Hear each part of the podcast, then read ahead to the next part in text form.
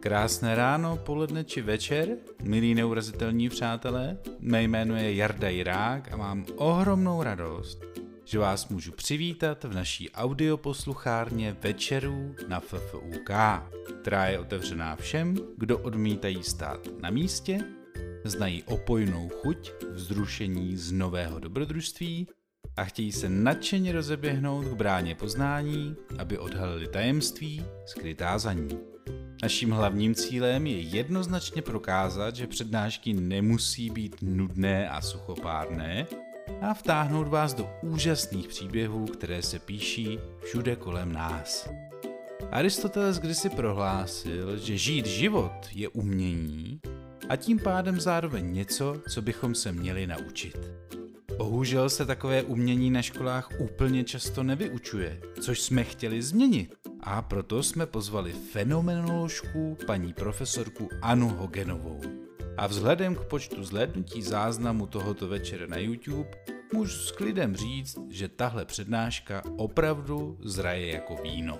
Paní profesorka se bez zaváhání postavila před téměř vyprodanou aulu a ukázala nám například 2700 let starý návod, jak přemoci strach, včetně strachu ze smrti, kterou jedinou věc nesmíme v životě nikdy připustit, i když to děláme pořád, nebo co by měl vidět každý člověk, který ztratil někoho velmi blízkého. Čeká nás odvážná cesta za nejvysněnější metou lidského života, takže si udělejte pohodlí, neboť náš host právě přichází. Dámy a pánové, prosím přivítejte paní Anu Hogenovou. Vážení a milí, Hogenová jméno mé a musím říct, že jsem trošku vedle. Já jsem opravdu myslela, že tady bude pár lidí, že to bude komorní. A tak, jak vidíte, nemám nic připraveného, takže budu mluvit z patra. A kdykoliv budete potřebovat se zeptat, tak se prostě ptejte, i když mě přerušíte, to vůbec nevadí, ano? Takže já do toho teď musím získat odvahu a jdu do toho. Nejdřív já vám budu vykládat něco z toho obecně pojatého života, pak z toho, jaký je dnešek, a pak o tom štěstí, jak se k němu dostáváme. Ano? A všechno je to z takové filozofie, která je poměrně těžká a u nás se zrodila, jmenuje se fenomenologie. Kdybych tedy někdy byla temná, tak mi to určitě vydejte nějaký signál a já to řeknu jinak. Ano? Tak a teď k tomu našemu životu. Ten život je krásně popsán v díle Heideggerově, které se jmenuje Wegmarken. To jsou značky na cestě. Ano? A vychází tam z Aristotela a z Platóna a z mnoha jiných filozofů a úplně jednoduše říká, že život je cesta. Ano, to ten der Weg, že jo, cesta, die Bewegung, pohyb. A je to něco, co v té filozofii je od jak živa. Lao říká, že život je cesta. I Tao je cesta. Ano. Ježíš říká, já jsem cesta, pravda, život. Ano, cesta. A Aristoteles říká, telos je vlastně nemyslitelné bez cesty. A ta cesta je vlastně životem každého z nás. A na té cestě my vstupujeme do situací, které předem vůbec nemůžeme znát. Ano? My tomu říkáme, že být in situ znamená být v něčem, co nikdy není úplně uzavřeno, a takže nikdy nikdo neví přesně, jak se má zachovat. Ano? Čili ten život je vždycky riziko. Ať jste dítě, to máte maminku a tatínka, a jak jste dospělí, tak jste v riziku neustále. Ano?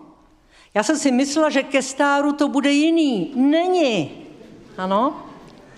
Je to pořád stejné napětí a my tomu napětí říkáme ontologická nouze.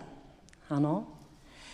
Té ontologické nouze se nevyhne nikdo. Nevyváže se jí ani Babiš se svými 90 miliardami. Ano? Nikdo se z ní nevyváže a každý ji prožívá čas od času. Ano? Patří tam strach ze smrti. Patří tam strach z nevypočitatelnosti toho, co k nám přichází. Ano?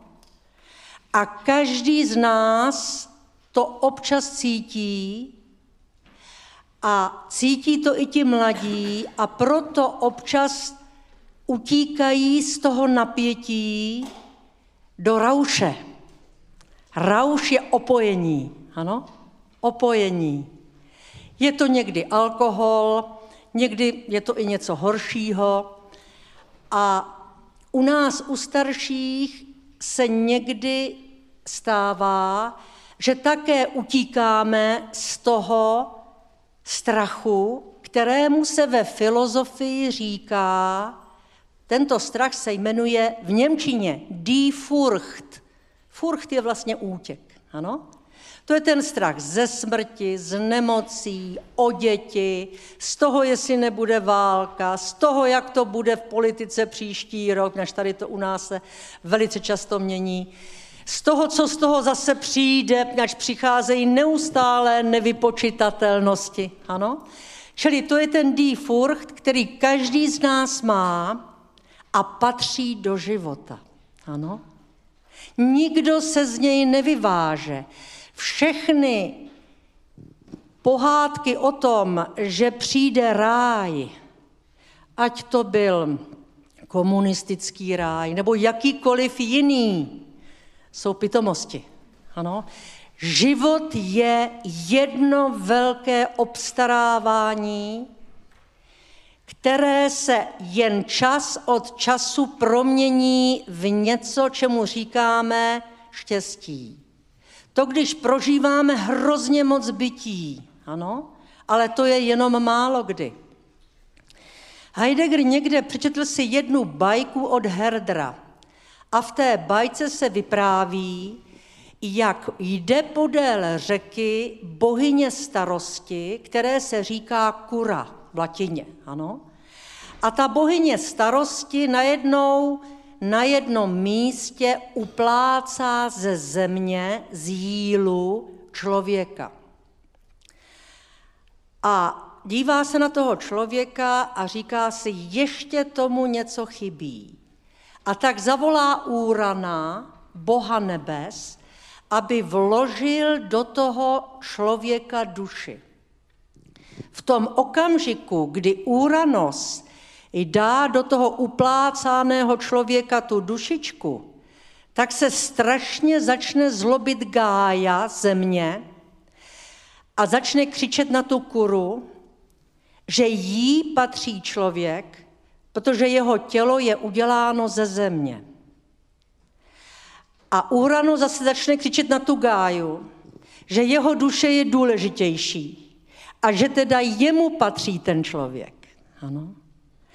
A ta kura je tak zoufalá, že si zavolá svého starého strýce, boha Chrona, Kronos, čas, aby rozřešil při mezi Úranem a mezi tou Gájou.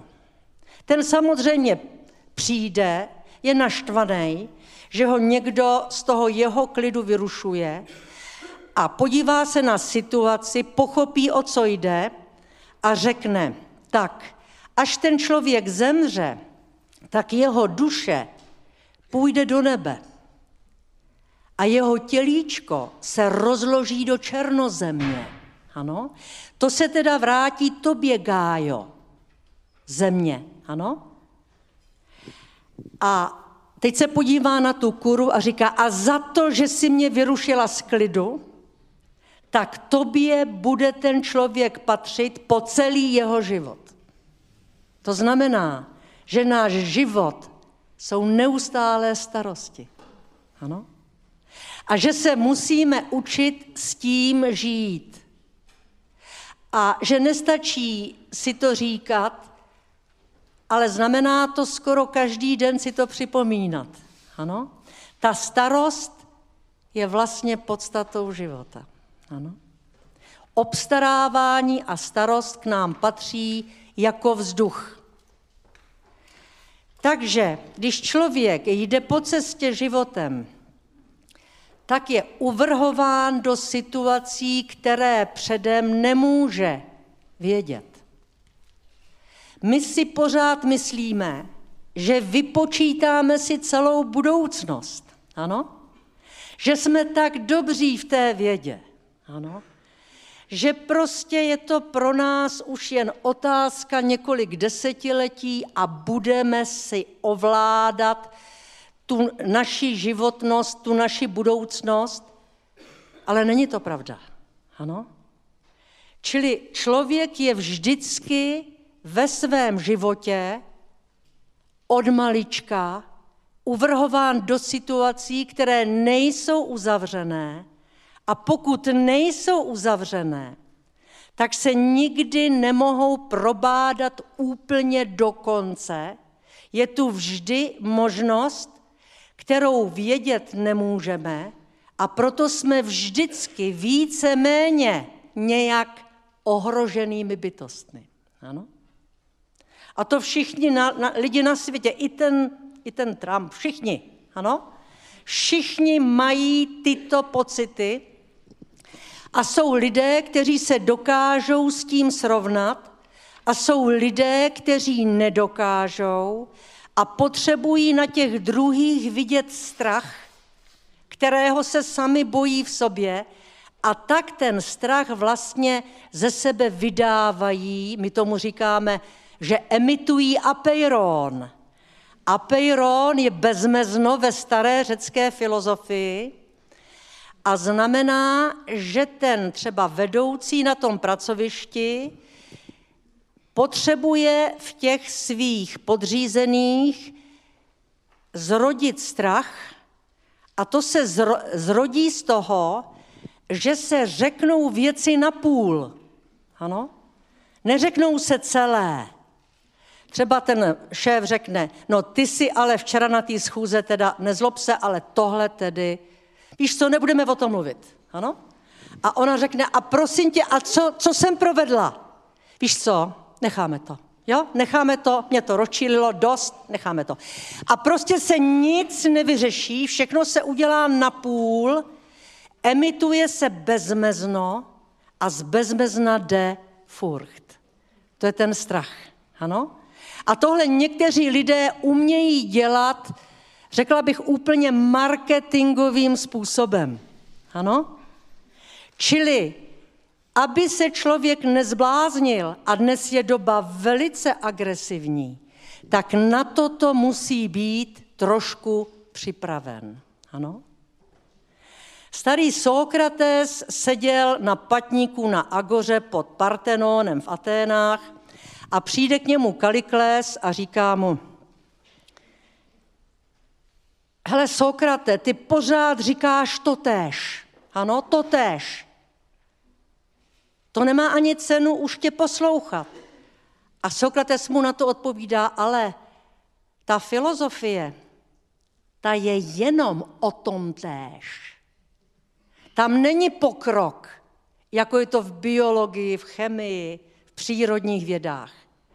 V té filozofii je pouze účastenství, čemuž se říká řecky metexis, mít účast na něčem, co je hluboké a co musím učinit tím, s čímž jsem sama. Ano? A tím se člověk hloubí a přestává mít pak strach. Ano? Čili cesta, aby k tomu, aby člověk se nebál tím strachem, který je strachem z toho, co si nemůžete představit. Ano? Co nejde si představit. A proto se tento strach skoro vyrábí někde. Ano? Na to jsou školy psychologické. Ano? Tak aby se toto nestalo, tak musí ten člověk žít z vlastního pramene. Jenom z vlastního. Nikdo vám ty prameny nesmí podsunout. A dneska se to podsouvá strašně chytře. Ano? Daleko líp, než tomu bylo kdysi dávno. Ano? Čili ten dnešní člověk se ztrácí a aby necítil někdy ten strach, tak neustále něco dělá, něco obstarává, i to, co není třeba, aby nemusel být v tichu, protože v tom tichu mu roste ten strach, který v sobě pořád zacpává v těch třináctých komnatách. Ano?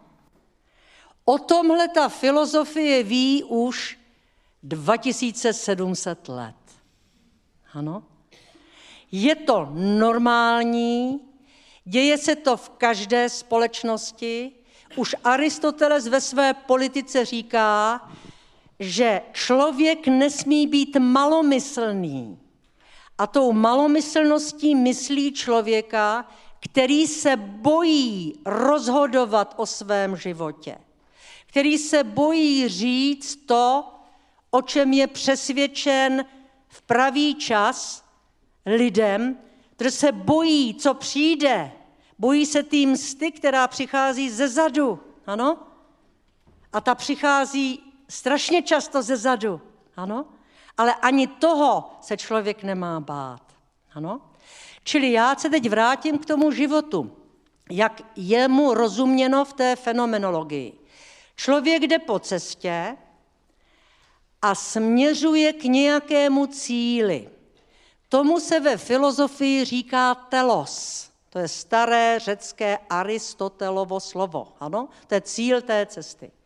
Ten cíl ví buď lépe nebo, nebo hůře. Většinou ho tak nějak vyhmatáváme, ať přesně nevíme, co to je, ale k něčemu se přibližujeme. Tak to je telos. Dále máme v sobě takzvané arché. To je to, co jsme zdědili. To je počátek, který je v nás. To je to, co máme po mamince, tatínkovi a potom rodu, ze kterého jsme ale také tam jsou jiné počátky, o kterých budu mluvit později, které v sobě také nosíme. Čili máme v sobě arché a jdeme k tomu, co se jmenuje telos, cíl. Ano?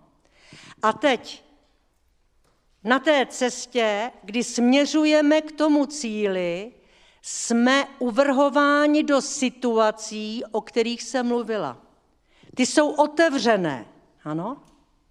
Čili najednou přijde problém. Ten problém z nás dělá pasivní bytosti. Někdy jsme ochromeni strachem, ano? To vím u sebe. Pak nastupuje hysterie, taky normální, ano? A čili tohle je úděl každého člověka na světě, i toho nejbohatšího, co vždycky říká, že se má báječně.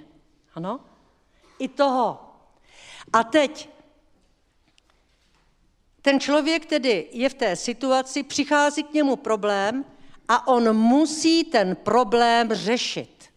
Ano? Ten malomyslný člověk problémy neřeší a deleguje je na odborníky, kterým já někdy říkám odporníci. Ano? A toto je chyba. Ano? Tady musíme mít odvahu řešit ty věci o samotě. Ano? O samotě. Ono nám stejně nic jiného nezbyde. Ano? Čili, když v situaci přijde problém, tak já musím ten problém řešit. A do toho řešení mi vstupuje arché, telos, cíl, to, co jsem zdědila, pak tam vstupují možnosti, které mi ta sama situace nabízí k tomu, abych ten problém vyřešila. Tomu se říká dynamis, jo, stará řecká slova.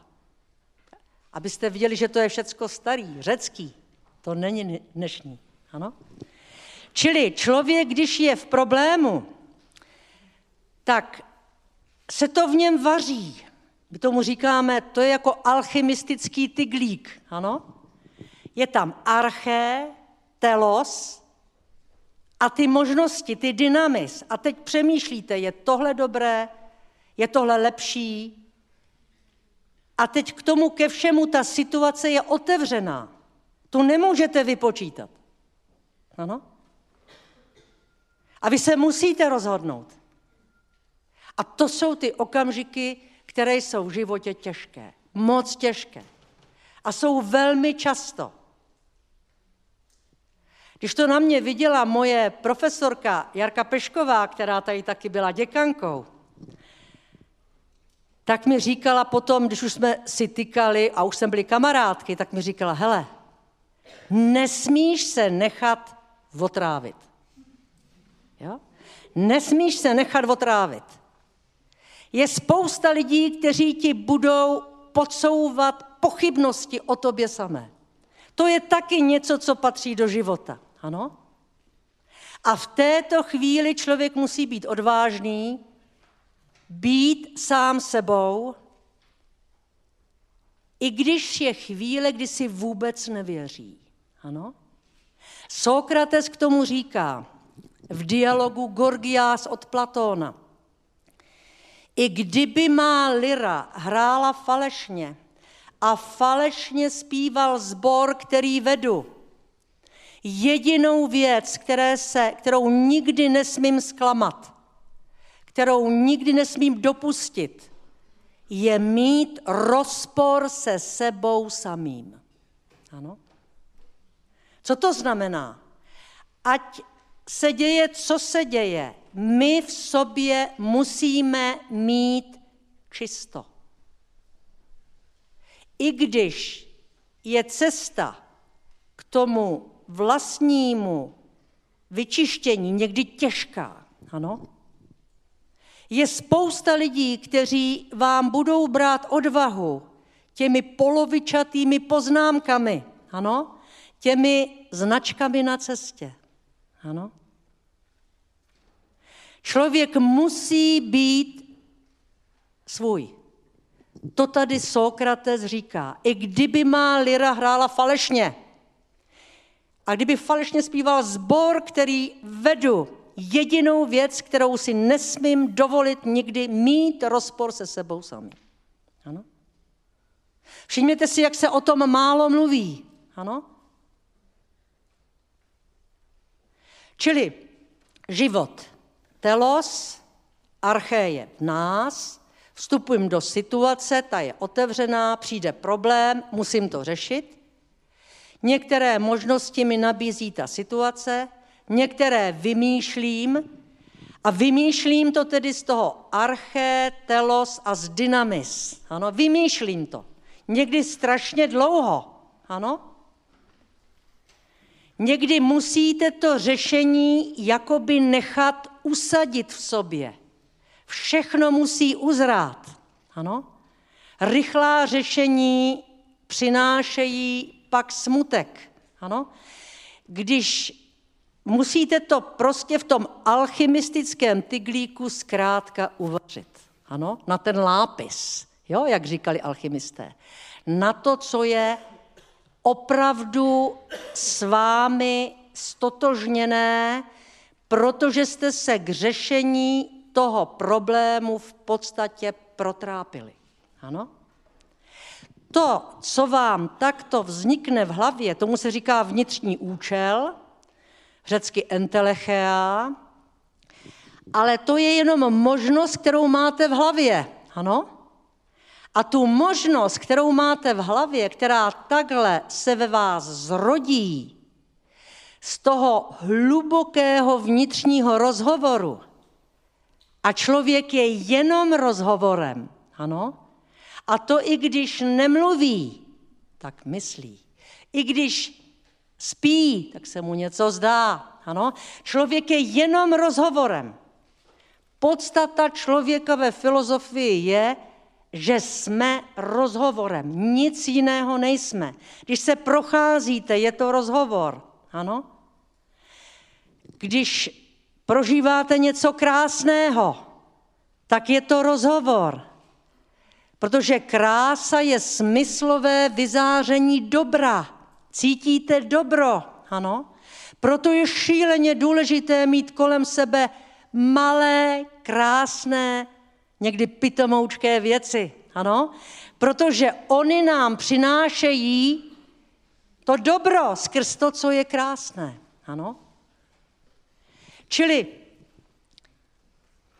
ten rozhovor, který konáme v situaci, jež nás ohrožuje, to je něco, k čemu se musíme postavit čelem. Ano? I když si doma třeba popláčeme. A v této chvíli vás prosím o jedno. Největší chyba člověka je, když si myslí, že se nikdy nemýlí a že se taky nikdy nebude mílit. Ano? Člověk není Bůh a vždycky, i když přemýšlí úplně nejčistěji, tak sem tam udělá botu. Ano? Čili zmílené patří také do našich životů. Ano? Proto ta vážná hudba je taková, tam, tam je všecko. Ano, tam jsou ty naše prohry, výhry. Tam je to, že najednou nevíme, co máme dělat, že jsme úplně o samotě, že jsme úplně na dně.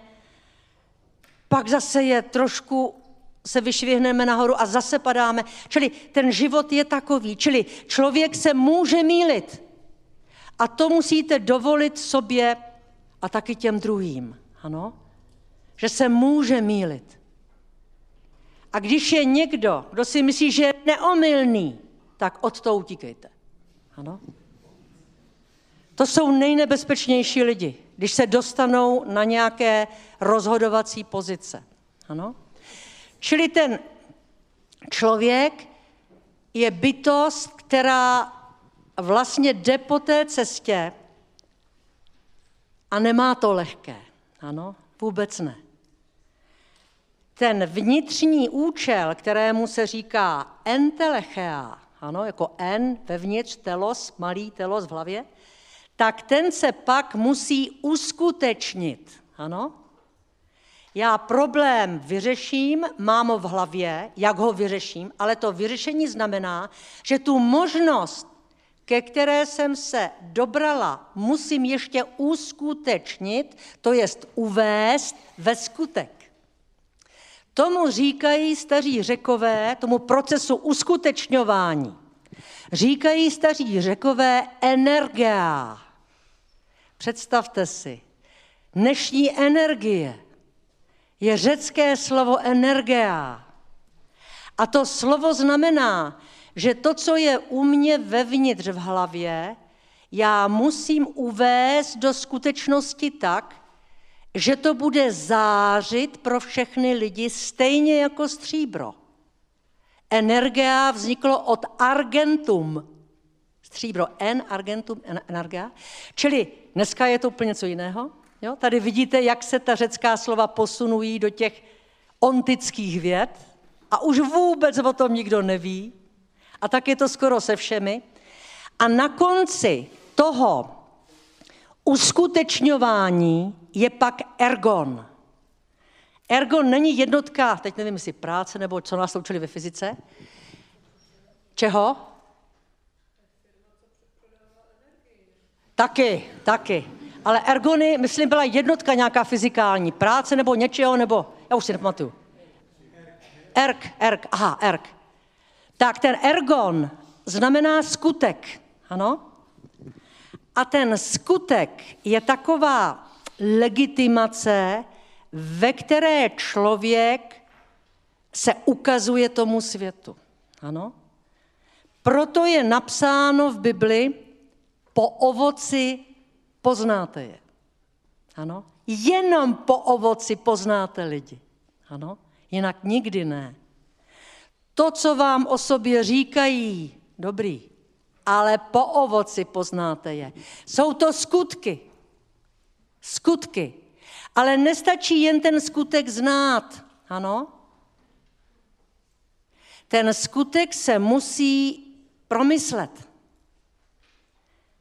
A tohle dělá ve filozofii taková jedna její část, jmenuje se hermeneutika, která rozkrývá ten ergon a rozkrývá ho tak, že jakoby poprovaze jde od toho ergonu přes tu energia do té situace a tam poznává telos, arché a dynamis. Tenhle zpětný chod od skutku do života toho člověka je jedinou pravdivou cestou, která vám o něm řekne hrozně moc. Ano? Čili toto je takový takové schéma života, jenž je pohybem po cestě k tomu, co je telos. Když to telos má člověk jen ve soucnech, tak takovému člověku říkáme konzumní.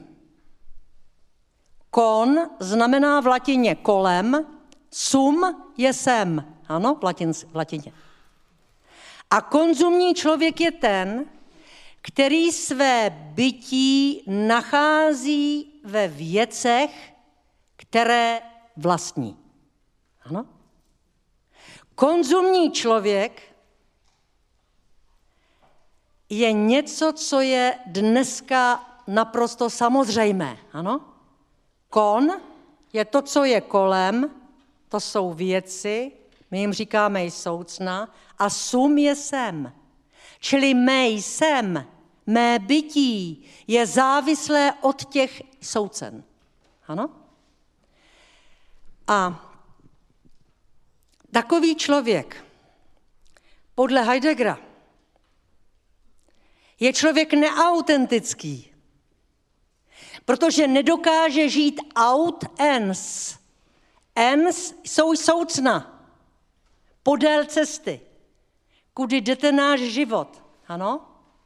A když ten člověk žije jenom z těch soucen, tak neumí žít proto, co je out z ens, co je za horizontem cesty. Ano? A takový člověk je tedy neautentický, neopravdový. Ano? Nežije z vlastního pramene. Žije z představ, které mu někdo podsouvá, buď z dobré, nebo z jiné vůle než dobré. Ano? Čili člověk autentický nežije jen pro taj soucna. Našel něco, co je za horizontem. Co je horizont na cestě? To je ta hranice mezi zemí, kterou vidíme očima, a která končí v místě, kde začíná nebe. Země je kulatá, čili každá cesta končí tím nebem. Ano? Ten horizont, horizon je řecky hranice. Ano? A teď je třeba, aby ten člověk viděl Aby žil pro něco, co je za tou hranicí. Ano? Za tou hranicí. Aby nežil jenom v té, my tomu říkáme ve filozofii, rescendenci, v tom, co je před tím horizontem. Ano? V tom světě, kde jsou jenom soucna. Ano? A vztahy. A fakta. A politika. A ekonomika. A práce. A děti. A jejich děti. A starosti. Prostě je třeba vidět za.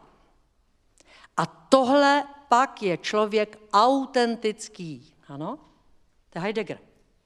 A teď řekne, neautentický člověk se pozná podle toho, že nerozezná podstatné a nepodstatné. Ano? Že on má tři vlastnosti. Žvaní, je zvědavý a je dvojznačný. Ano? Žvanění znamená, že mluví, mluví, mluví a mluví, protože nemůže být chvilku sticha, protože jinak mu z toho, z těch třináctých komnat bude nahoru ten strach. Jo? A on ho neumí pojmenovat. A protože se bojí, tak žvaní. Ano? Žvaní německy gerede. Žvanění, žvanění a žvanění. Ten člověk je zvědavý. Ta zvědavost se poznává v tom, že ten člověk potřebuje všechny drby vědět, musí všechno vědět, ale nikdy nic nezná do hloubky. Všechno zná jen v té první aproximaci, v tom prvním přiblížení. Ano? To jsou ty typy, které chodí na ty rauty. Ano? A pořád chodí a vždycky si vemou chlebíček a poslouchají u jedný a pak řeknou něco ohromujícího, jdou zase a ohromují vlastně celý večer. Ano? Ten člověk má v sobě totiž cítí, že mu to podstatné schází. Ano? To on cítí. A proto se snaží to nahradit. Ano? Že ví všechno. Že ví všechno. Cokoliv se prostě děje v politice, on vo všem umí hovořit. A nikdy neví nic do hloubky. Ano? Je to povrchní člověk a proto není zvídavý, ale je zvědavý. Ano? Tomu říká ten Heidegger Neugierigkeit. Jo? To jsou ti, ať se na mě nezlobí, ti kluci novinářští. Jo? Ale to je něco hroznýho někdy. Ano? jenom honí to, co prostě může ohromit. Ano? Co je moderní, co prostě najednou má sledovanost, kupuju a tak dále. Ano? Čili ten člověk neautentický neumí mlčet, žvaní, je zvědavý a je dvojznačný.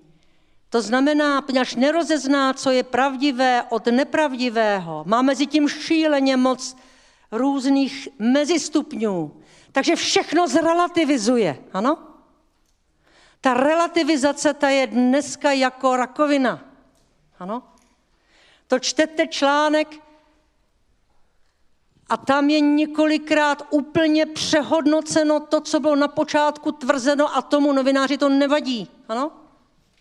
Náš svět je relativní a jsme v postmoderní době a to je prostě zmatek a chaos a tak dále. Ano?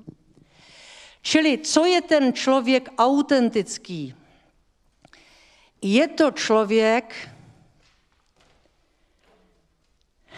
teď se mi to asi bude těžko říkat, je to člověk, který v sobě potká to, co je za tím horizontem. Ano? Co je za tím horizontem? Ta fenomenologie mluví o tom, že je to bytí. A teď vás prosím o strpení, než se mi to podaří trošku říct. Musím začít takto. Fenomenologie je filozofie o tom, jak se věci ukazují. Ano? A je tu jedna záležitost nesmírně důležitá. Věc, když se ukazuje, tak se ukazuje vždy z nějakého pozadí. Ano? Čili z tohoto pozadí, toho bílého plátna se ukáže vše, co není bílé. Vstoupí to do zjevu. Ano? Ukáže se to. Ano? Ano? A teď si představte, že na světě jsou myriády různých věcí. Vztahů mezi těmi věcmi. Ano? Jsou tu lidé, jejich myšlenky, pochybnosti, lásky, nenávisti, zoufalství, umírání, všecko tohle vstupuje do zjevu, to jest ukazuje se to, fenomenalizuje se to, znači fenomén je jev, ano? Od starého řeckého fos, což znamená světlo, ano? Co přijde do světla, tak se ukáže. Ano? Čili všechny věci a vztahy mezi nimi, a teď jich je šíleně moc na dně moří, na vrcholcích hor, v mracích, v trávě, všude jsou prostě malé věci, velké věci, pímezony, kamezony, všecko tohle se musí ukazovat z nějakého pozadí a toto pozadí se jmenuje bytí. Ano jaké asi musí být to pozadí, aby se z toho ukázal pímezon, jo, to ty potvory malý v těch, eh, v těch uh, atomech, ano? Jak musí, jaké musí být to pozadí, aby z toho vyvstala láska, spravedlnost, pravda, dobro, člověk a jeho tělo, člověk a jeho život. Celý život je vstup do zjevu. Celý váš život i můj je vstup do zjevu. A to vstupování do zjevu se děje z toho rozhovoru v těch situacích. Ano? A rozhovoru se sebou samou a rozhovoru s, s jinými lidmi. Ano? Čili to bytí, řekne Heidegger, není představitelné. Protože představitelné je jenom to, co je v těch soucnech. Ano? Co je v těch soucnech. To bytí se nedá představit, dá se jenom myslet. Myslet, ano? Teď je to takový divný. Asi si někoho rozčílim, ale i s tím já počítám. Ano? To bytí, řekne Heidegger, je nic, který je. Jo? Je to prostě a teď řeknu slovo pozadí, i to je špatně, ale prostě je to to, z čeho se všechno ukazuje. Ano? Všechno se z toho ukazuje. A teď řekne, mezi tím bytím a těmi soucny je ontologická diference já vím, asi nevíte, co to je ontologie. Je to prostě diference, je to rozdíl, který se nedá pochopit kategoriemi, které jsou, které jsou šity pro soucna tohoto světa. Je to něco, co člověk může jenom prožít a tím se to k němu dostane. Ano? V tom rozhovoru, který je bytostný. Nedá se to předávat tak, jako se předává, já nevím, Pythagorova věta, ano? Nebo jako se učí tělo, jako se učí nemoc, jako se učí chemie, biologie, eh, elektrotechnika, fyzika, prostě všechny tyhle vědy jsou ontické. Ontické. Jsou soustředěny na tají soucna v našem světě kolem nás. Ale to bytí, to se musí zažít zevnitř. Ano? Patočka je opravdu pan někdo. Moc se o něm nemluví. Je to děsná chyba. Ano? Ten pro, mluví o třech životních pohybech. A vždycky se jedná o ten rozhovor. Ten první životní pohyb on nazývá domov. Domov. když jsme malé děti, ano? To je to krásný období, který bohužel máme za sebou.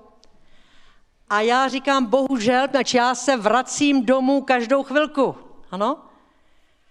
A ten domov jsme tedy ztratili. Pak je druhý pohyb životní a ten se jmenuje práce a boj. V tom se teď nacházíme.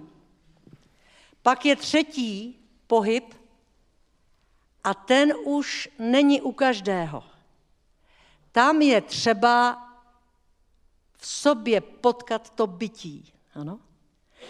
Ten první, ten druhý i ten třetí životní pohyb mají vždycky pozadí, ze kterého vyvstává smysl toho života. Ano?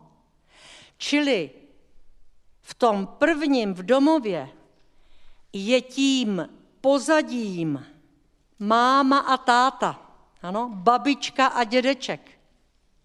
Ano? Protože malé dítě vždycky, když má hlad, když ho něco bolí, tak utíká k mámě, k tátovi. Ano? Takže oni, oni dva jsou středem dětského světa. Jsou absolutním středem dětského světa. Ano? Proto když tomu dítěti chybí,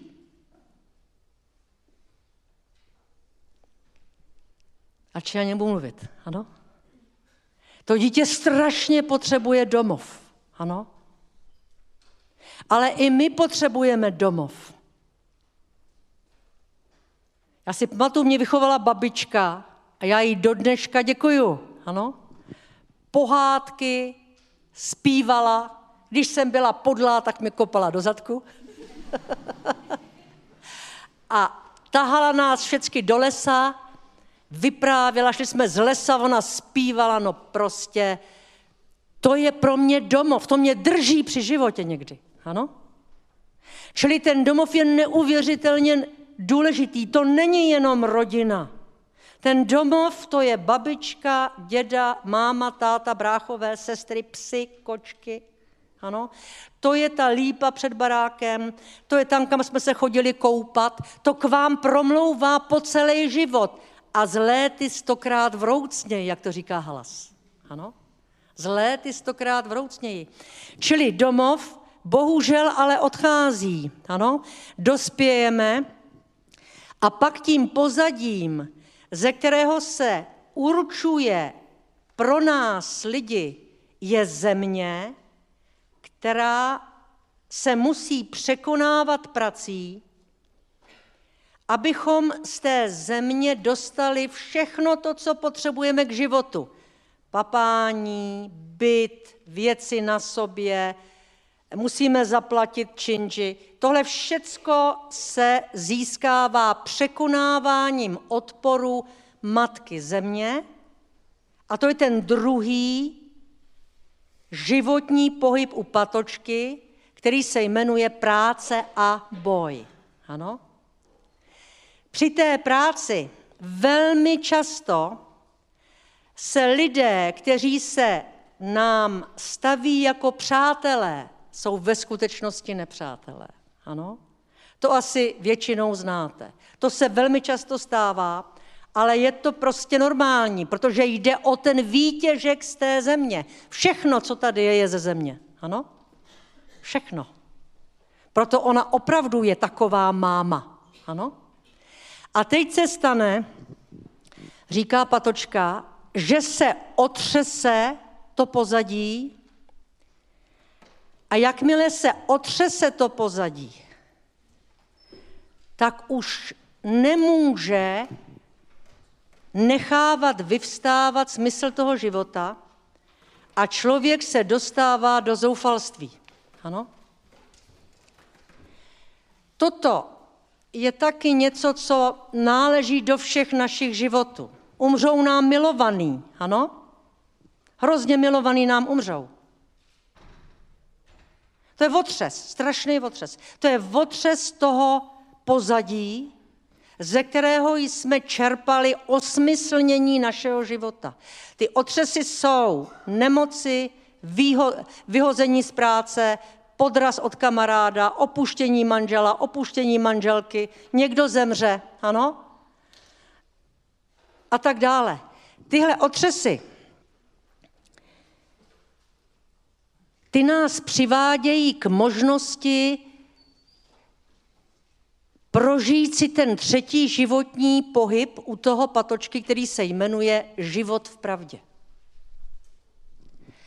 Aby ten život v pravdě ten patočka mohl vysvětlit, tak používá jedné zkušenosti z první světové války od svého přítele Vajšédla a my tomu říkáme frontový zážitek. Ano, frontový zážitek. A teď se to pokusím říct. Ten frontový zážitek si představte takto. První válka, zákopy,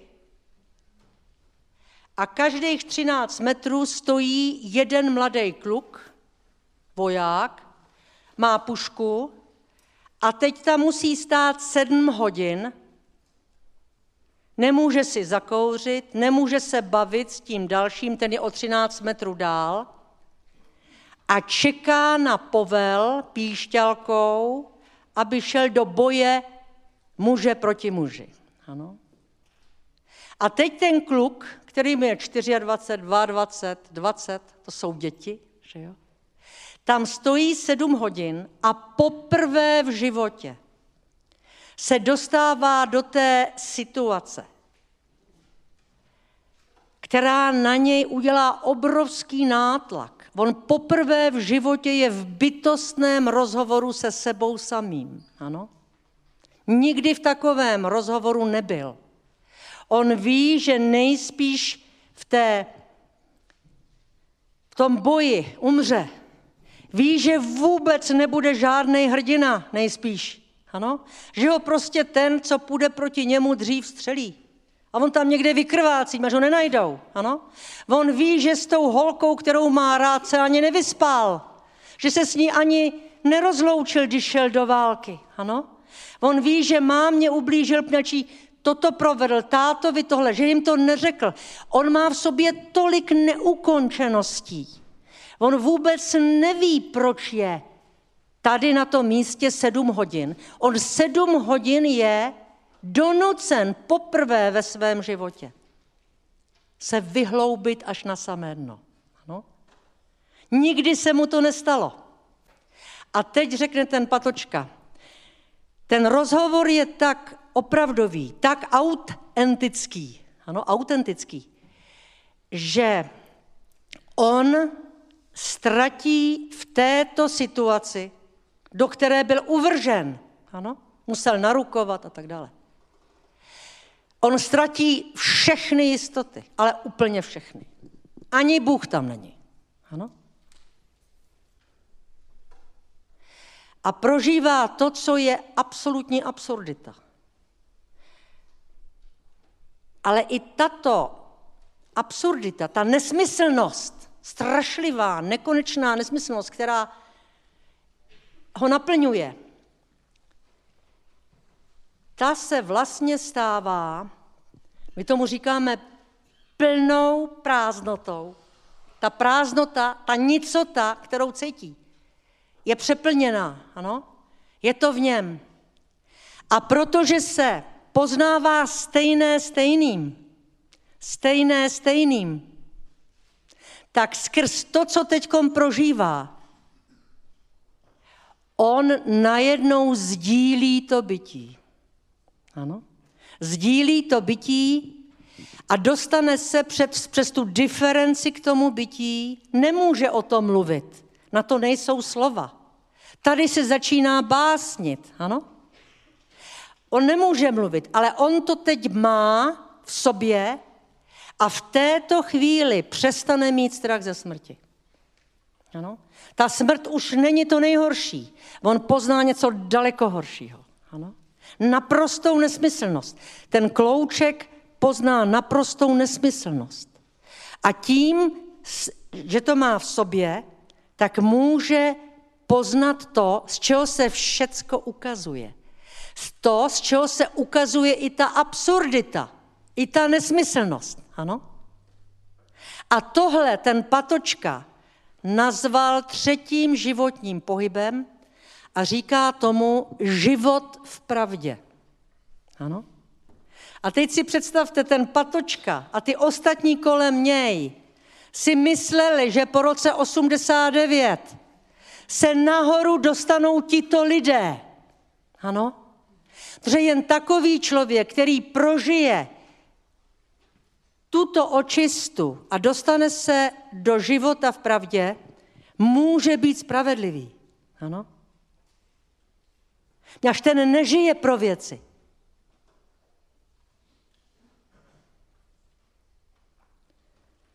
A tak já tehdy věřila, že to tak bude. Ale ono je to úplně naopak. Ano, úplně naopak. Čili toto je třetí patočkův pohyb, jmenuje se život v pravdě. A to je to, z čeho žili všichni kolem něho, ty undergroundáci, jo, ty praví, jo. Z tohohle toho žili. Ono se to těžko dá říkat masám, že jo? jo? Ale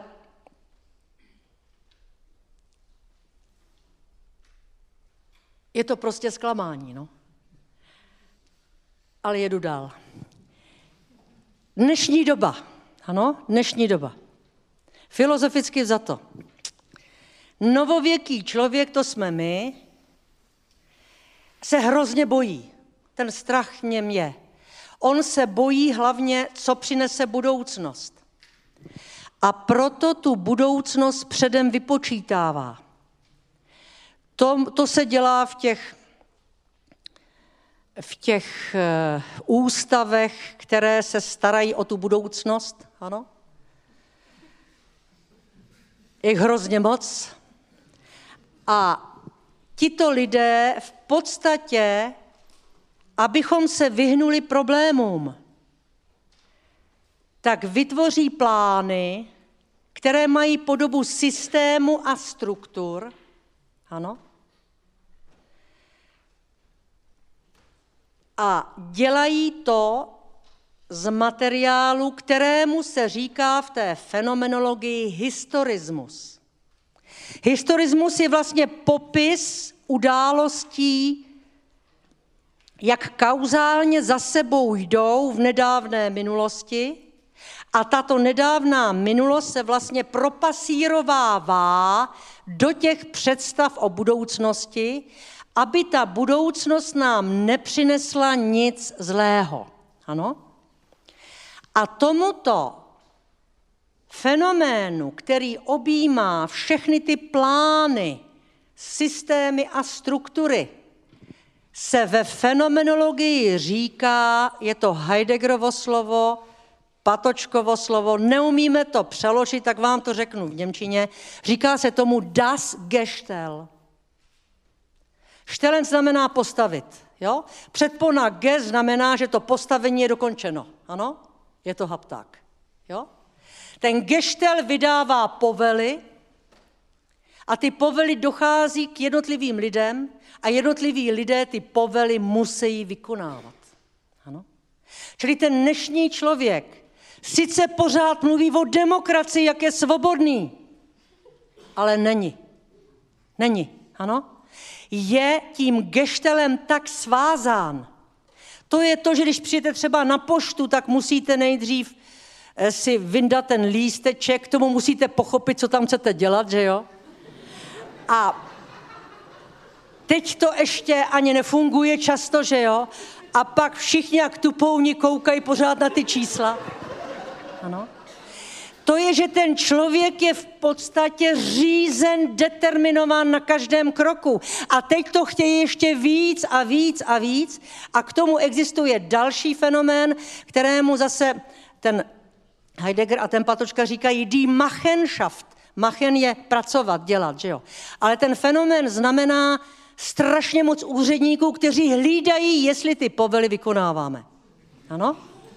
Čili toto je společnost, která je vlastně predeterminovaná A najednou si uvědomíte, že jestli někde je svoboda, tak to není poznaná nutnost, jak nás učili v marxismu.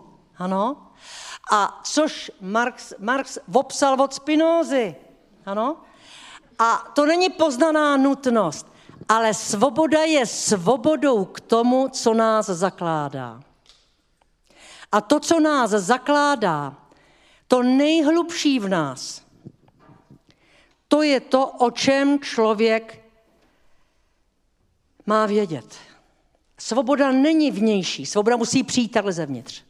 A každý člověk má povinnost nejenom jak si vykonávat povely, že musím platit činži a plyn a elektriku a, a pojištění a, a, a pak mě zavolá z pojišťovny, že se tam mám zastavit.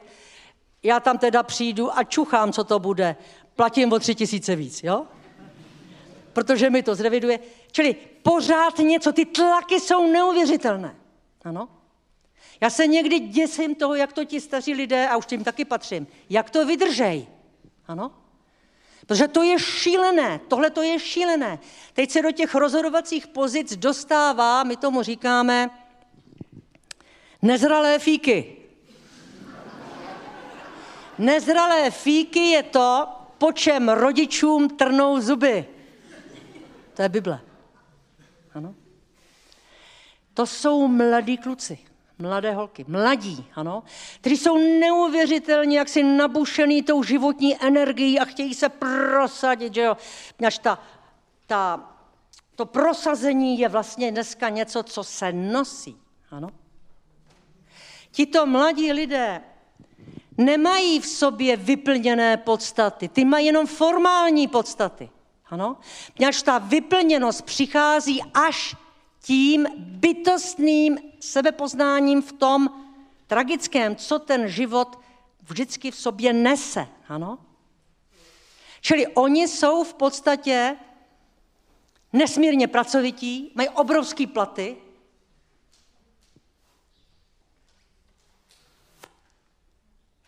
a slouží tomu geštelu úplně nejvíc. Slouží tomu geštelu úplně nejvíc.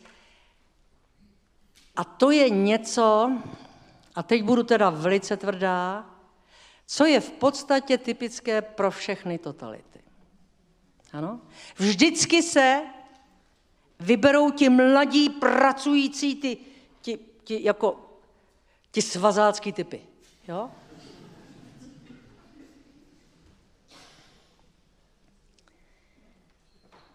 Tomu se, to se prostě děje ve firmách, že jo? tam nesmí být starší než 50 leté a tak dále.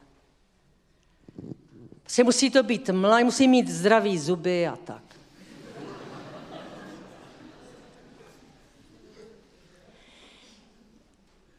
Ta dnešní doba, když ji chceme filozoficky porozumět, tak musíme si uvědomit, že podstatou toho celku, ve kterém žijeme, je myšlenka, která patří Friedrichu Níčovi, který na ní přišel v roce 1881, když se procházel kolem jezera Silva Plána a najednou přišel k jezernímu, eh, k tomu jezeru přišel k takovému skalnímu bloku a tam on říká, tam mě uškla myšlenka jako had.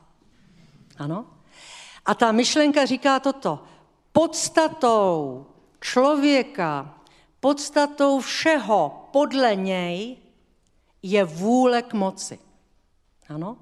Der Wille zur Macht. Jo?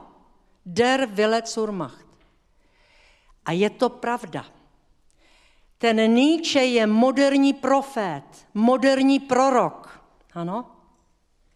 On přesně to, co napsal v těch 90. letech předminulého století, se teď tady ukazuje. Ano? Ta vůle k moci je něčím, co je třeba pochopit. Heidegger napsal si pět knížek o a píše tam zajímavou myšlenku, že ta moc je silou. Ano? Moc je silou. A síla se ukazuje jenom, když,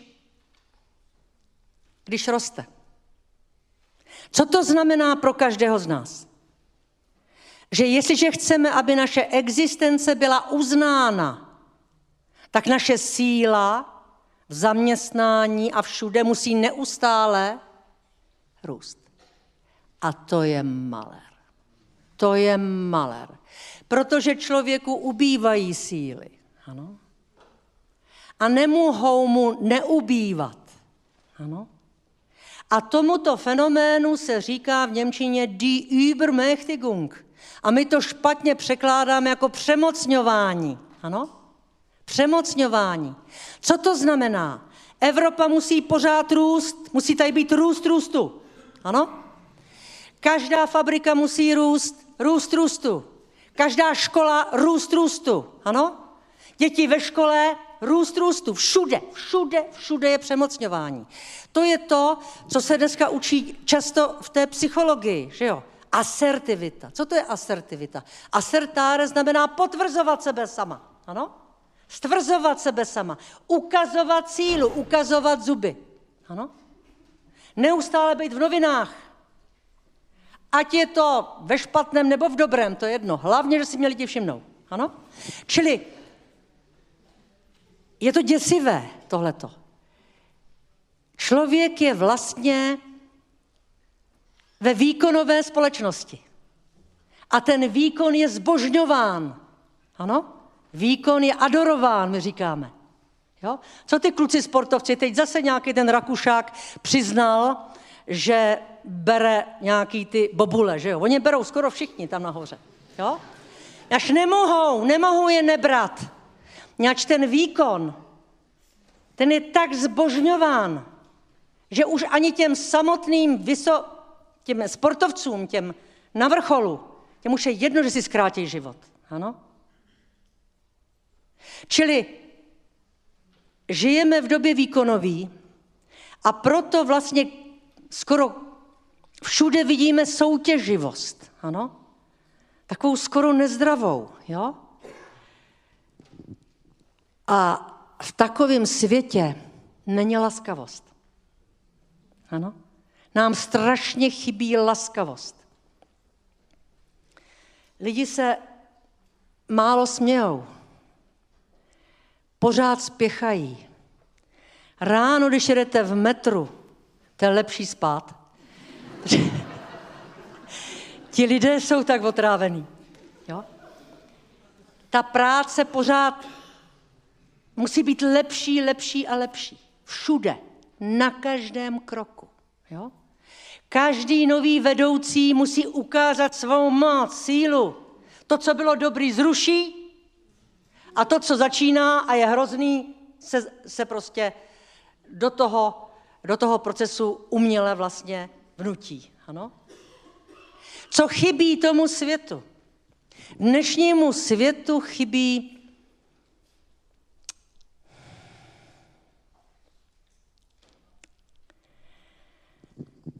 Tomuhle všemu pomáhá takzvané digitální myšlení.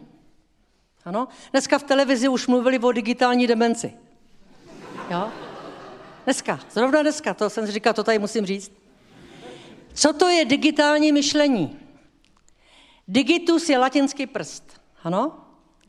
A digitální myšlení znamená, že ukážu třeba na obraz tím prstem, digitus, ukážu, a teď řeknu jméno té věci, na kterou ukazuji. A to propojení toho ukazování tím prstem a toho jména mi tvoří podstatu té věci.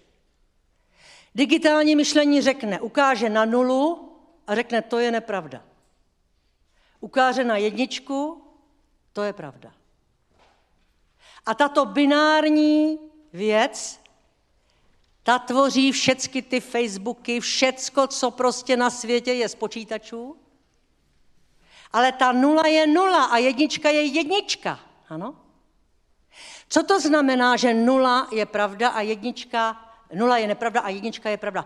To jsou znaky. znaky té pravdy a nepravdy. Dneska kolem nás jsou všude znaky. To jsou ty zkratky, ano, ta anglická slova v českém jazyce, ano. To jsou takové ty supermoderní řeči, které se vedou a teď tomu vůbec nerozumíte, ano. A dostáváte pocit méně cenosti, že už do té společnosti vlastně nepatříte. Vy nejste in totiž. Ano. Nikdo z těch, kdo je in, neví, co to je in. Nikdo. Je to taková ta snaha být moderní, supermoderní, jo? Přijde nový ředitel televize a udělá takový pořady, které jsou tak nemožný, že prostě, jo? Chce být in. Je to v Americe, tak to bude tady taky, ano? To je in. Čili to digitální myšlení je myšlení, které nejde do hloubky. Zůstává u toho ukázání a pojmenování a má funkci znaku, symbolu. Ano? Proto taky ty značky jsou dneska tak hrozně důležité. Ano? Hadrů, které máme na sobě. Ano? Jaký máte mobil? Přece nemůžete mít ten malý mobil dneska. I to je značka. Úplné ubohosti. Ano? Čili ta současnost je postavená na značkách. Tomu právě vyhovuje ten kinder management, to je dětský management, ano? Tomu vyhovuje to myšlení digitální, kterému chybí věcné podstaty. Ano? Jak vzniká věcná podstata? Dva a půl tisíce let staré myšlení. Věc se stává věcí, když se usebírá. Usebírá třeba slovo kámen, vzniklo ze spousty kamenů na světě, se usebralo do jednoho pojmu kámen. Ano? To usebrat se řekne řecky legeín. A z toho legeín je logos. A logos je základní slovo pro všechny vědy. Ano? To logos má spoustu významů. Je to slovo, Janovo evangelium, že ho pak bylo učiněno tělem. Je to věta, je to soud, je to úsudek, je to rozum, je to věda, je to prostě všechno. Logos je od legejín usebírat. Ano? A člověk ve svém myšlení usebírá z mnohých věcí do nevyhnutelné jednoduchosti, která se stane věcnou podstatou. A tohle nám chybí. My začínáme být digitálně dementní. Ano. Protože to věcné myšlení, to nemůže být rychlé. To v člověku zraje někdy eh, prostě po celý život. Se utváří to myšlení, ano? Heidegger řekne, věc věcní. Věcní ze čt- ve čtveřině. Do té čtveřiny patří bozy, dole jsou lidé, země a svět. A z té, z, těch, z té čtveřiny se věc stává věc, věcí, ano? Džbán, ve kterém je voda, je dar nalévaného.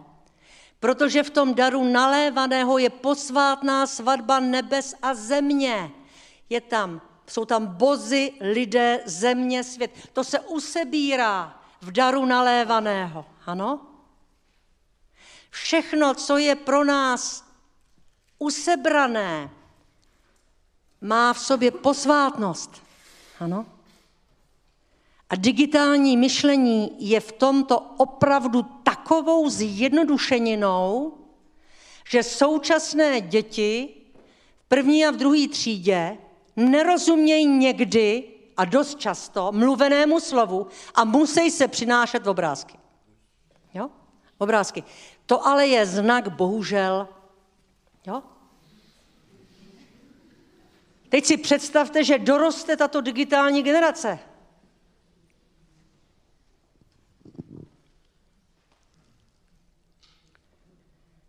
Já to říkám natvrdo, až moc, jo. Až ty počítače taky máme rádi, oni nám můžeme mailovat a všechno možný si můžeme najít, že jo. Ale pravdou je, že například historie se na školách učí dneska komiksově. Až děti chtějí v obrázky. Oni to lépe chápou. Nechápou vůbec nic. Oni vidí obrázek, husa, jak tam hoří, z toho nepochopí vůbec nic. Ano? To se musí usebrat v tom dítěti. Máma o tom mluvila, viděl film, paní učitelka o tom mluvila, jo, tohle jsem čet. A to ze všeho toho potom se i vytvoří jednoduchost, která je nevyhnutelná. Ano? To, co je podstatné, musí být jednoduché. A musí to být nutné, nevyhnutelné. Ano? Všechno, co je příliš složité, dneska se tomu říká sofistikované, je vždycky lež. Ano? Je vždycky lež. Samozřejmě, že ty smlouvy, já jim taky nerozumím, že jo? Kdo tomu má rozumět? To je tak složitý, tak beze smyslu, a teď je to napsáno tak, aby to vyhovovalo někomu, kdo potom bude právně se domáhat nějakého, nějakého výtěžku. Ano? Když to je, prosím vás, nelidské. Tohle přece není kapitalismus. To je hrozné. Ano? Čili, Bože, já jsem vám ani nedala možnost se ptát. Takže já teď utichám a můžete se ptát, pane kolego.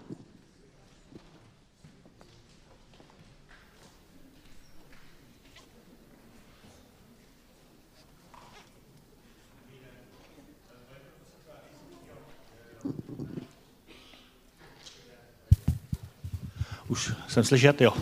Dobrý den, paní profesorko. Já teda nejsem filozof, já jsem spíš technického zaměření, ale uh, mně přijde, že to líčíte poněkud příliš černě. Jo? Jako, takový v tom, ne, jako, víte, jako v tom smyslu, že dobře už bylo. Jo? Protože já si myslím, že ty děti, které se dneska učejí, tak za 40 let budou sedět v posluchárně a budou říkat ty naše děti zase něco, jo, prostě, že se ten svět se valí furt dopředu a my se nemůžeme zastavit. To jako, nebo jak byste si to představovala, aby to, bylo, aby to fungovalo lépe? Ano, ano. Mně by stačilo, kdyby znovu to věcné myšlení se mohlo vrátit do škol. A taky, aby se to vrátilo třeba do rozhla, v rozhlasu to snad je, ale do televize třeba. Ano? Aby tam nebyly ulice a takové ty seriály. Aby tam zase bylo myšlení myšleného. Ano? E, prosím vás, já jsem na začátku říkala, ta filozofie nemá v sobě pokrok jako mají technické vědy. Ano? Ta filozofie má v sobě jenom účastenství. Já mohu mít účast na tom, co Platon říkal o dobru, a bude to pro mě úplný objev, který mi může prozářit celý zbytek života, i když ten Platon je mrtvý 2400 let. Ve filozofii je to jinak. Ta filozofie se dneska neučí. Ona je dneska suplována sociologií, politologií, antropologií, že jo, strašnýma. A pořád vznikají nové a nové vědy, ano. Co chybí ale člověku je to usebrání do jednoduché nevyhnutelnosti, kdy se může uvlastnit v sobě samém a žít ze svého vlastního pramene tak, aby se uměl radovat každý den, aby se nenechal jenom válcovat tím, co je takzvaně moderní a podsouvá se to docela, řekla bych, natvrdo. Ano? Tohle to je moje přání. Tahle doba kdy se manipuluje s lidským myšlením tak, že analytika Cambridge před volbami prezidenta u nás tady v Praze stála 40 tisíc eh, faktů z Facebooku od našich mladých a v podstatě se vypočítává, jak se k ním má mluvit, aby volili toho, koho chce ten západ, aby se volil. Ano? To je, prosím vás, takovej malér, který se neříká. Ten svět potřebuje slyšet také to, co nechce. To je ta filozofie. Takhle se to dneska dělá v podstatě před každými volbami. Ať je to kdekoliv. Ano? Ať je to kdekoliv. Ten člověk je tak předem objednán tím de- geštelem, že já mám pocit, že dneska jsou předobjednány i ti, co jednou budou slavní. Jo? Jakoby to vůbec, jakoby vůbec nezáleželo na tom, jak to opravdu v tom životě se uděje a jak to tam vyroste samo. Všechno se objednává. To není dobrý život.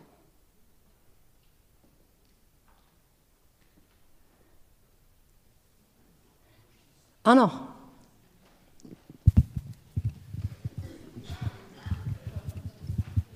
Stále nejsem úplně spokojen.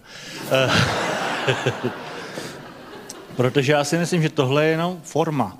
Protože když si vezmete starý Řím, tak když tam byly ty volby konzulů a tak dále, tak se psalo na hzdě, že ten druhý je takový a makový a, a, volali a já nevím co. Neměli prostředek, který je Facebook, který oslovil 2 miliony lidí naraz. Ale v podstatě ten princip se nemění. A potom ještě, jestli můžu druhou otázku. Nepochopil jsem telos. Cíl. Telos, telos Jestli, cíl já života. Vím, já vím, ale je to cíl života, jako ten ultimátní cíl mého života, třeba já nevím, konat dobro, protože člověk může mít v průběhu života různý cíle. To určitě, Jo? určitě, ano. tak jako nevím, jestli je Ano. jeden telos, nebo je mnoho telosů. Nebo Hlejte, tela. ten, když máte mnoho cílů v životě, tak skrz ty cíle, které jsou malé, proniká jedna intence, jo, kterou člověk vyhmatává ve svém myšlení dlouho. Někdy mu to dojde až na konci. Jo? A tohle to je na mysli. To, co prostě prochází těmi malými, malými cíly. Prosím vás, ty dějiny, Máme dějiny a historii, ano? Dějiny jsou dějinami počátků. Počátků. Historie jsou, je popisem začátků. Všecko vysvětlím, ano? Co to je počátek? Počátek je to, co se v člověku rodí. A rodí se to vždy poprvé a vždy naposled. Ano? A tyto počátky jsou vždycky posvátné. Proto se rodí v člověku o svátcích. Ano?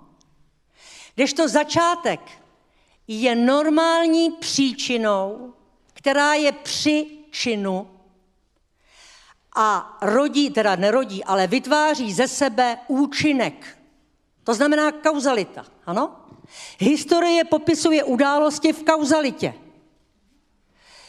v časové sukcesivitě. Jejím cílem je objektivní pravda. Ano? Jistota. Jistota. Ale počátky, to je to, co se ve vás rodí. Zrodilo se to třeba kdysi dávno. To je ten domov. Jo? Pokud se ve vás dostal se ten domov od svých rodičů. A pak najednou se ve vás zrodí ten domov per accident, že uvidíte, třeba ucítíte vůni, která vás hodí do domova. To je znova ten domov, to je ten počátek. Ano? Počátek se člověku rodí a vždy poprvé a naposled. Proto každý Ježíšek má být obdarováváním těch ostatních, jako by to bylo obdarování poprvé a naposled. Ano? Ty počátky, to jsou ty ideje, Jak říkal Masaryk, stát se živí idejemi, z nichž vznikl. Až ty ideje jsou ty počátky. A pokud ty počátky se znovu nerodí v těch lidech, tak je ten stát jenom ekonomickou záležitostí. Nemá vůbec posvátnost. Je, je zbytečné mluvit o nějaké lásce ke národu. Ano? Vlastenectví, teď to je vlastně, to vlastenectví, to je v podstatě urážka. Teď my má být kosmopolitní, ano? Počátky jsou něco, co ten život udržuje. Udržuje, naprosto udržuje. Jak jsem říkala, že já si vždycky vzpomenu na ty schody, jak jdu k té babičce, ty dřevěny, jak, jak prostě skřípaly a jak to tam vodilo, tak to je, já se vracím domů, já se vracím do dobra, do laskavosti, která mi prostě chybí. Ano? Ty počátky jsou naprosto nevyhnutelně nutné. Ty počátky znova prožíváte tou metexis, tím účastenstvím. Ten člověk není bytost, která se žene jen k zářné budoucnosti vpřed. To jsem už zažila. Ano. Jestliže člověk nemá třeba, víte, my musíme mít třeba i cítit ty naši zemřelí, ty jsou pořád s námi. Ano. To není pravda, že prostě jsou pryč. Ano? Člověk je jenom tehdy plným člověkem, když žije i s těmi mrtvými. Ano? A jakmile dneska se lidi nepohřbívají, nechávají se v nemocnici, než nejsou peníze na ten pohřeb. Víte, když zemře vám někdo, koho jste milovali, hrozně moc, tak tím, jak vám schází, tím scházením, je s vámi. Ano? A to ticho, co slyš, cítíme vždycky, když přijdeme na ten hřbitov, to je ticho, kterým vlastně ti mrtví s náma vstupují do zvláštního rozhovoru. Ano? A tohle ticho v nás probouzí svědomí. Ano? Ti mrtví k nám patří víc, než si myslíte. To není jenom liberální pokrok. Liberté. Liberté vlastně znamená být svobodný od té minulosti. Ale ta minulost, tam jsou počátky. A ty počátky, pokud se znova v lidech nerodí, ty počátky dělají z člověka morální bytostí. Morálka se nedá lidem předávat jako se předávají vyňatá slova po B. Ano? Dobro není žádný předmět. Dobro je celé, který nemá margo, my říkáme. Nemá okraje. Proto dobro není předmět. To, co není předmětem, se do těch dětí dostává jenom tehdy, když ty děti ten učitel přivede do napětí bytostného tázání, ve kterém se tomu dítěti v té jeho dušičce zrodí to dobro. Ta se nepředává jako definice. Jak si to myslí dnešní lidé na ministerstvu školství. Ano? To nejde. To se musí v těch dětech probudit, zrodit. To, co není jaksi hmotné, na to se nedá položit ruka, to se musí v tom druhém zrodit, jinak se to do něj nedostane. Ano? Jak má mít úctu ke starému, když to, co je dobré, musí být jenom přemocňováno? Ano? Jak může staré něco přemocňovat? Ano? Teď vlastně jenom překáží. Vy jste koukali, co píšou děti na středních školách o nás starých. Ani to říkat nebudu. To není k smíchu. To jsou strašné věci. Čili ty počátky jsou tím, k čemu ten člověk musí být probouzen. Probouzen. A to má právě být v té televizi. I na tom Facebooku. Četli jste někdy, co si tam píšou na těch Facebookích? No, teda to jsou myšlenky. Já jsem včera byla tamhle pršelo. Já jsem byla tamhle, tam taky pršelo. Ano? Čili, co je nám, tam se otevírají dveře, takže to znamená, že už asi pomalu máme končit. Ale já jsem vám nedala vůbec slovo. Uprostřed jsme vrátní, takže ještě chvíli máme. Ano? Tak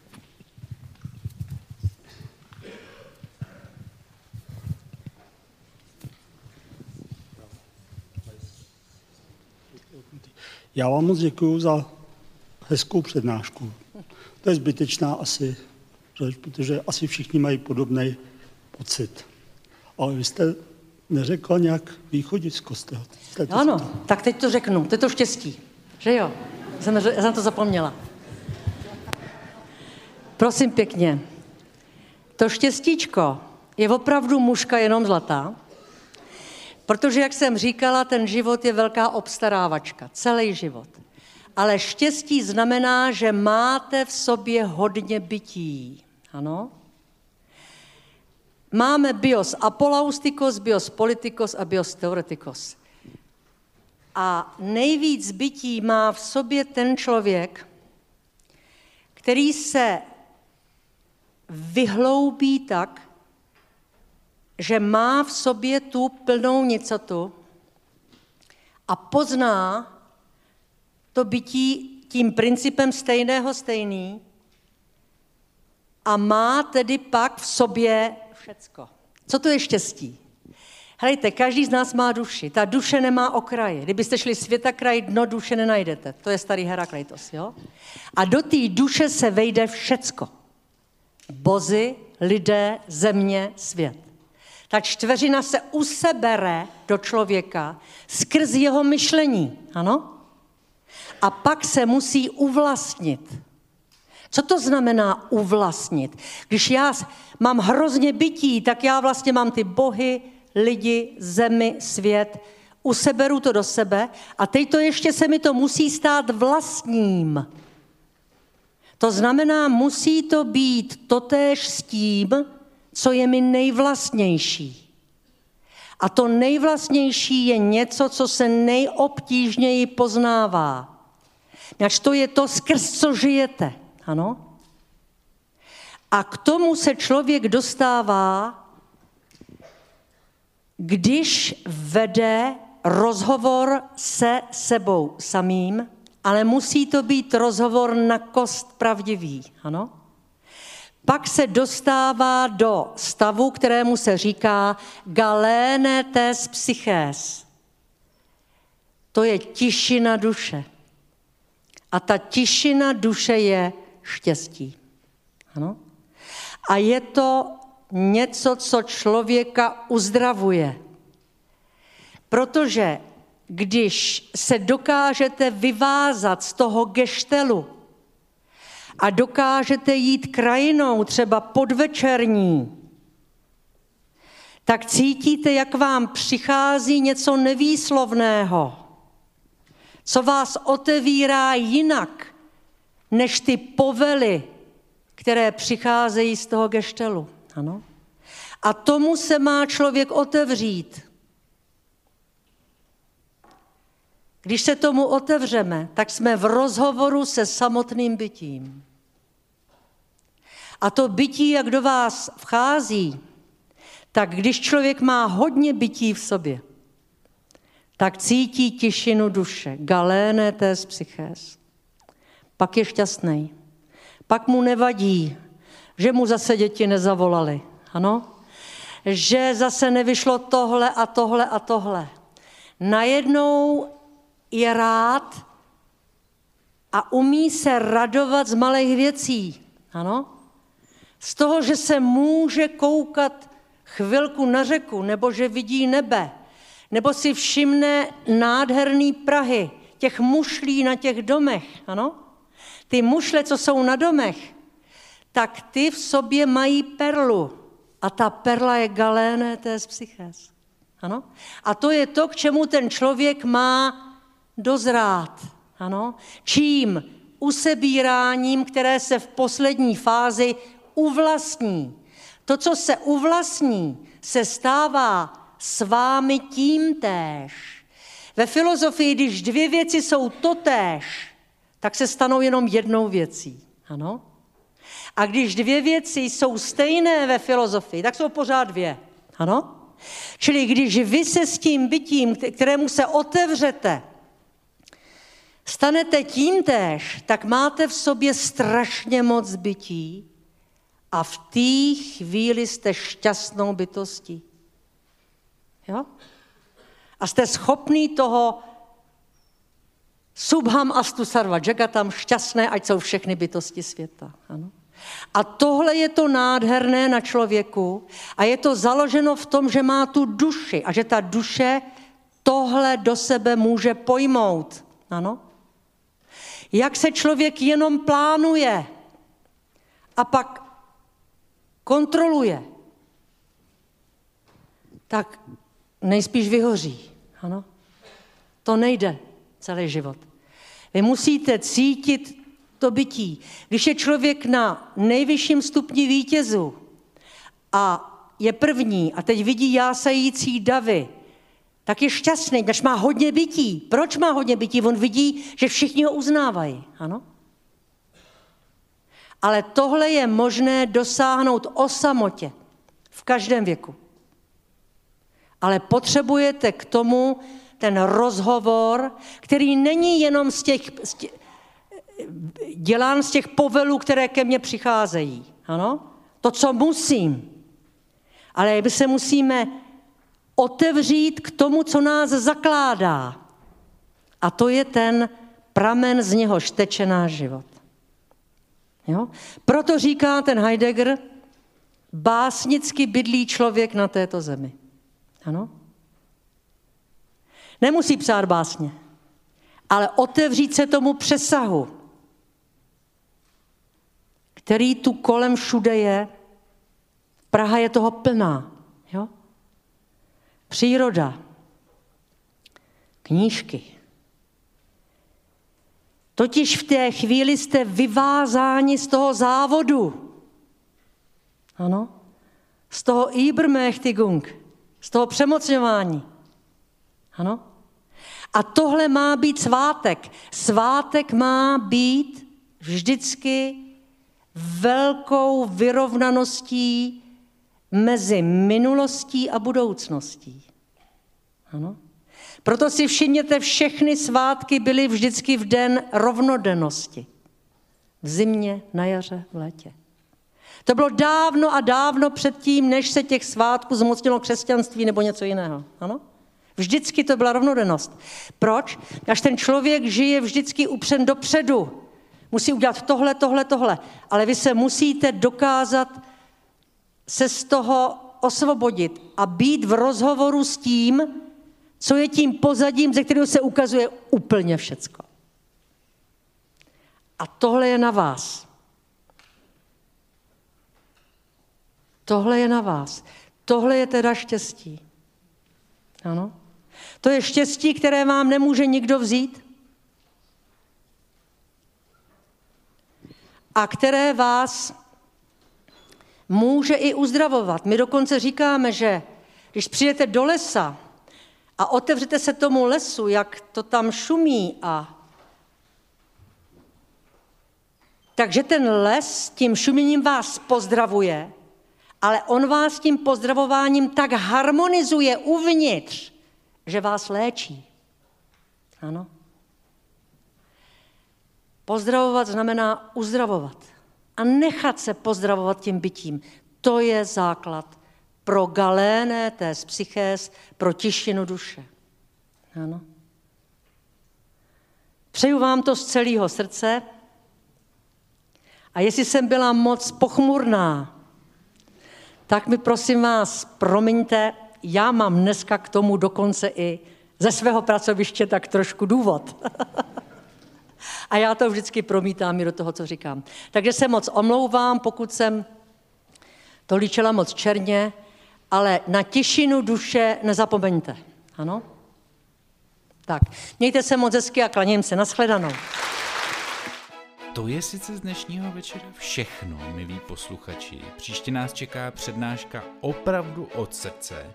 Ale ještě než dnes zamíříte ke dveřím posluchárny, mám na srdci tři důležité věci. Za prvé doufám, že se vám tenhle večer na FFUK líbil. Myslím, že paní profesorka šla opravdu do hloubky a dala nám najevo, že štěstí nemusí být pouze mužka jenom zlatá. Pokud to pro vás byl s námi příjemně strávený čas, zvažte prosím možnost podpořit naše úsilí o další skvělé přednášky a stát se neurazitelným PI patronem na adrese patreon.com lomeno neurazitelný.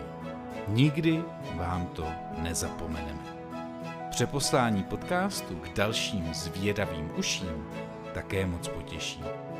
Za druhé se sluší připomenout, že v popisu epizody najdete odkaz na video celé přednášky, ve kterém uvidíte, jak ohromně lidským a milým dojmem paní profesorka působila na všechny přítomné. Ale hlavně na YouTube nám můžete nechat komentář, jak se vám přednáška líbila, nad čím vás třeba přiměla k zamyšlení. Jsme totiž ohromně zvědaví na vaše podněty. A hned o kousek níž v popisu epizody je link na náš web, kde najdete spoustu zajímavých odkazů k přednášce, nejlepších citátů a dalších libůstek. Ostatně na našem webu neurazitelný.cz bych vás moc rád uvítal ještě z jednoho důvodu. A tím je pozvánka k odebírání našeho neurazitelného newsletteru neboli Neuramailu. Jeho prostřednictvím se totiž s předstihem dozvíte o všech našich akcích, rozhovorech a dobrodružstvích s náskokem před zbytkem světa, abyste se s námi mohli hned vydat na příští cestu za novým poznáním a být přímo u toho, nebo třeba přispět zajímavou otázkou na hosta. Jsme moc rádi, že nás posloucháte. Nezapomeňte, že svět je sice rozbitý, ale možná to půjde opravit. A moc se těším, až se opět setkáme v posluchárně na začátku dalších večerů na FFUK. Mějte se nádherně.